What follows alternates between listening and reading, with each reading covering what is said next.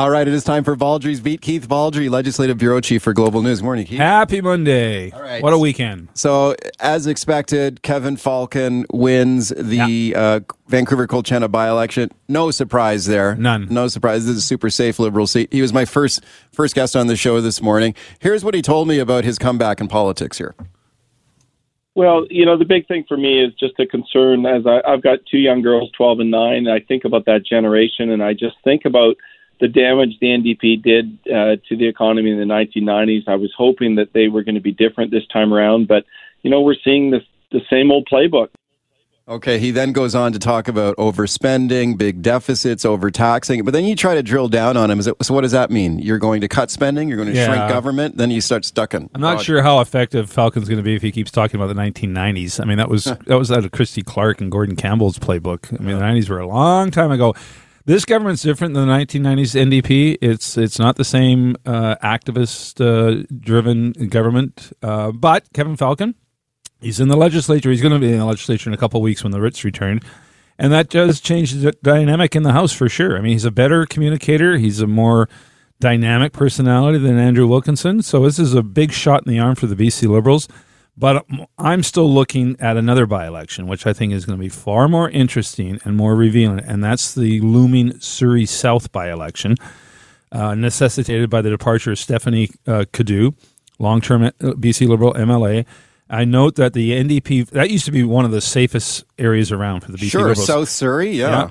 Well, the NDP almost won Surrey White Rock uh, in 2020, which is almost unheard of uh, if you go back five years. Their vote increased by 3,000 from 2017 to 2020. The BC Liberal vote went down by 500 in that same time frame.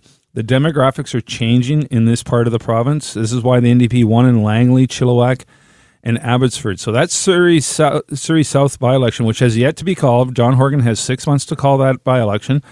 Uh, you can be sure they're they're scouting around for a pretty uh, as much of a star candidate as they can find, and that's going to be far more competitive. And that's Yeah. where the Liberals have to be concerned that they've got to hang on. That's a Liberal seat; they have to hang on to that. If the NDP wins there, um, that for, uh, that's bad news for the Liberals, obviously by losing a seat, but it also shows the, the in demographics. The other interesting thing on Saturday night in uh, in the by election result, the BC Conservatives ran a candidate, Dallas Brody, who would never had a hope, but still got about seven percent of the vote. Those are all Liberal votes.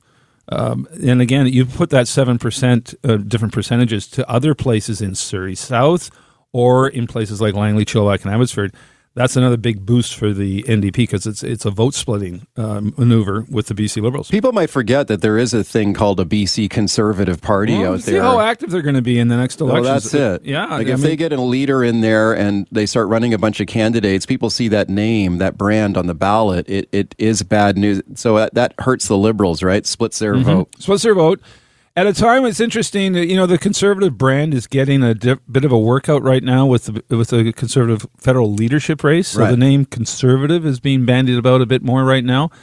And you look at the BC Liberals; they're increasingly a conservative type party. They they don't lean liberal; they lean conservative, and that's that's the background of Kevin Falcon as well. Uh, so it's uh, Falcon's entry into B- re-entry into BC politics is a bit of a game changer. It's a big boost for the BC Liberals, but they by- are no means out of the woods yet in terms of taking on the NDP. Let's listen to another clip of what he had to say to me this morning. So here he is talking about his what he hopes to accomplish here as leader of the opposition. What I'm most concerned about is the social chaos and disorder we're seeing on streets in communities right across the province. In Vancouver alone, under the NDP mayor there, we've got 120 random assaults against uh, innocent victims every month, for goodness sake. It's interesting that he calls Kennedy Stewart the NDP mayor. Well, he's a former NDP MP, you know, so uh, It happens to be the husband of the NDP candidate he defeated. Who- there yeah, on exactly. So, so yeah, that's that's all. That's fair game. Interesting. The Liberals have picked up on the uh, street crime issue, Yeah. and they've uh, rode that in question period the last uh, week or so. Will be interesting if they continue uh, that in healthcare. I heard your interview with Elizabeth Cull earlier about family doctors uh, shortage. I think those two issues right now are front and center in BC politics, and look for Falcon and Liberals to continue to. Uh, use those two issues to really hammer uh, the NDP over the head. Okay, I believe we've got it. Do we have a clip there of Elizabeth Cull, Tim? Okay, let's listen to Elizabeth Cull speaking to me earlier this morning, the former NDP health minister here, speaking about the shortage of family doctors, and I'll get your thoughts. Yeah, I mean, I, clearly, family doctors need to be paid more. Those that are in, uh, you know, who want to stay on the fee for service system need to have some recognition of their overhead costs. But there also needs to be a way to uh, make it much more attractive Your thoughts? Yeah, well, I heard your interview with Elizabeth. Uh, pointing out when she was health minister, she inherited this royal commission uh, Yeah. into healthcare, and it was interesting back then. These healthcare reformers right across the country seized on two key things to keep down healthcare costs: limit the number of doctors, reduce the number of acute care beds, assigned a dollar figure to both, which in retrospect seems insane, but that's what happened in the '90s. They reduced the number of doctors and also the number of uh, teaching spots available in uh, in- in universities um, and med- medical schools. Uh, and as a result, we're just catching up now to uh, a problem that was first exploited or created in the 1990s. And Elizabeth talked about changing the fee for service model. Health Minister Adrian Dix has been dropping very broad hints that that's going to have to change. It's either going to have to change in terms of really boosting up doctors' pay because the fee for service just hasn't kept pace uh, as we're seeing in other professions with with inflation, uh, for example. So that's going to have to change, and perhaps get rid of the model, put more doctors on a higher salaried position. Yeah. And Elizabeth also talked about finding a way to pay for doctors' overhead. I mean, Yeah. if you're a family physician, you're in a practice, you're basically in a small business.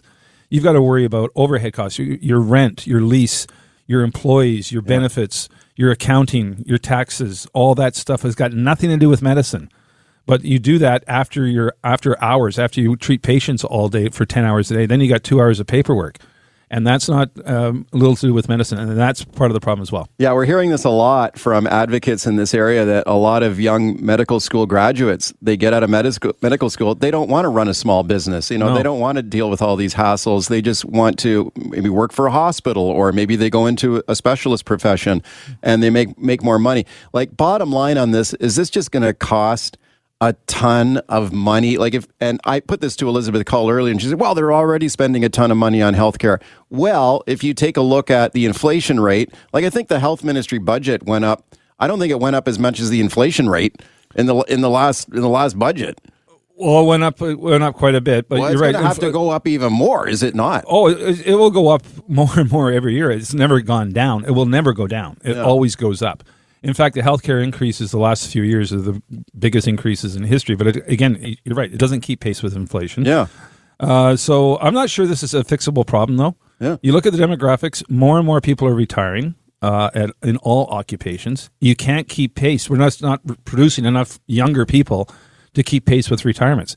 It affects engineers. It affects police officers. It affects firefighters. It, it affects people who run MRI machines and X-ray machines. It affects doctors as well. We're not. I don't think we're going to fix the family doctor shortage. yeah, and we've got a growing population, and it- Horgan did an uh, uh, an ill-considered tweet on this last week, where at one point it, it's it's seemed like he was almost br- blaming immigrants because he had his a tweet. Sorry, well, we're, we're uh, we have hundred thousand people a year coming to BC, and they're not bringing a family doctor with them. Yeah. which he later deleted that tweet because it, it sounded like he was blaming immigrants. But I mean, that's kind of the bottom line reality. I mean, we have this growing population. We don't have the the medical professionals to keep pace. There's no way to keep pace. I, I really, 900,000 people that are family doctor. How does that get fixed anytime soon? You're not going to. We're not producing a thousand or two thousand family doctors a year. That's impossible. You can't force a medical student to become a family doctor. You can put incentives out there, Yeah. But at the end of the day, they will choose the route they want to go in medicine. And many people want to be hospitalists. They want to work in a hospital, defined hours, defined salary. Uh, they have a private life, whereas private private practice, you get all this overhead and associated uh, work and costs that have nothing to do with treating patients. All right, welcome back. Keith Baldrey is my guest. We are just talking off air there about a, another question I asked Falcon on, earlier on the show, and that was this police report that came out last week. So this was an all-party committee that said get rid of the RCMP in British Columbia, bring in a provincial police force instead, and amalgamate municipal police forces. So this would be massive.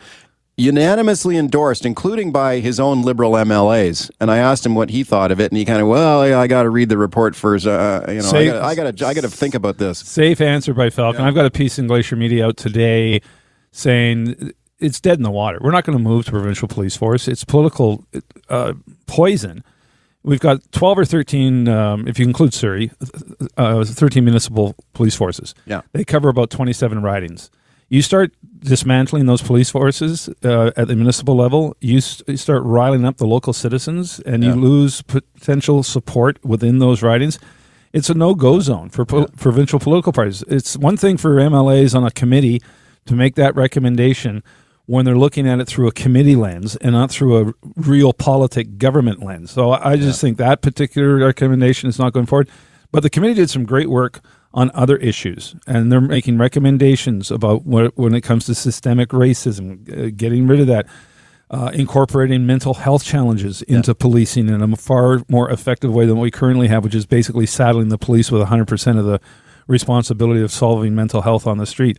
Um, uh, having more indigenous uh, people's involvement in, in law enforcement rather than just being outsiders and something like this. So there's some lots of great work done by that committee, lots of good recommendations. But in terms of a, a a provincial police force, I just don't see any political party taking that on. Yeah, Falcon's right to be a little circumspect about Yeah, that. it didn't surprise me at all. He didn't want to really go there because when you take a look at the RCMP, there's like 130 communities in British Columbia Yep. have the RCMP as their police force. Now you're talking of a massive overhaul.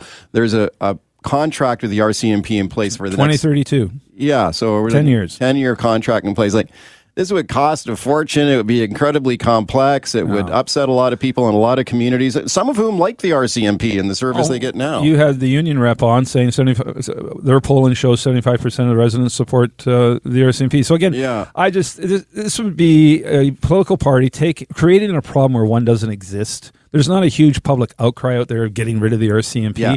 There are definite problems with policing services around BC, and, and the and the committee rightly seized on a number of them. But the hue and, there's no hue and cry to go to a provincial police force. Phone me on those issues if you like. 604 280 9898 is the number to call. Star 9898 on your cell. Dwight in Kelowna. Hi, Dwight. Go ahead. say a couple of things. Um, I think right now every level of government is trying to be all things to all people. And I think they need to uh, go through their books, get rid of the stuff that's not uh, a real priority, and, and take those dollars and put them into what priorities are, and, and sort it out between the different levels. Um, doctors, um, even if we tried tomorrow, it'll take years to catch up. I'm I'm mid 60s. I know all kinds of kids are trying to get into the medical system and can never seem to get in. They're leaving the country to try and get become doctors. Um, yes, we have a population growth, but we know that's coming. Um, you know, and there's lots of doctors that come in from other countries uh, that have a lot of skill, and Okay. they're not given any opportunity whatsoever. Yeah. And I don't think Thanks for the Canada call. has a monopoly on, on knowledge. Thank you. Yeah, so good call. In terms of foreign doctors, that's a that's an ongoing issue. Um, the government recently announced, provincial government recently announced a program to get more international nurses into BC and and uh, up and practicing in a much more uh, accessible and quicker fashion. A bit of a different challenge with doctors, and that's been an ongoing issue. How do you get um, more foreign trained doctors?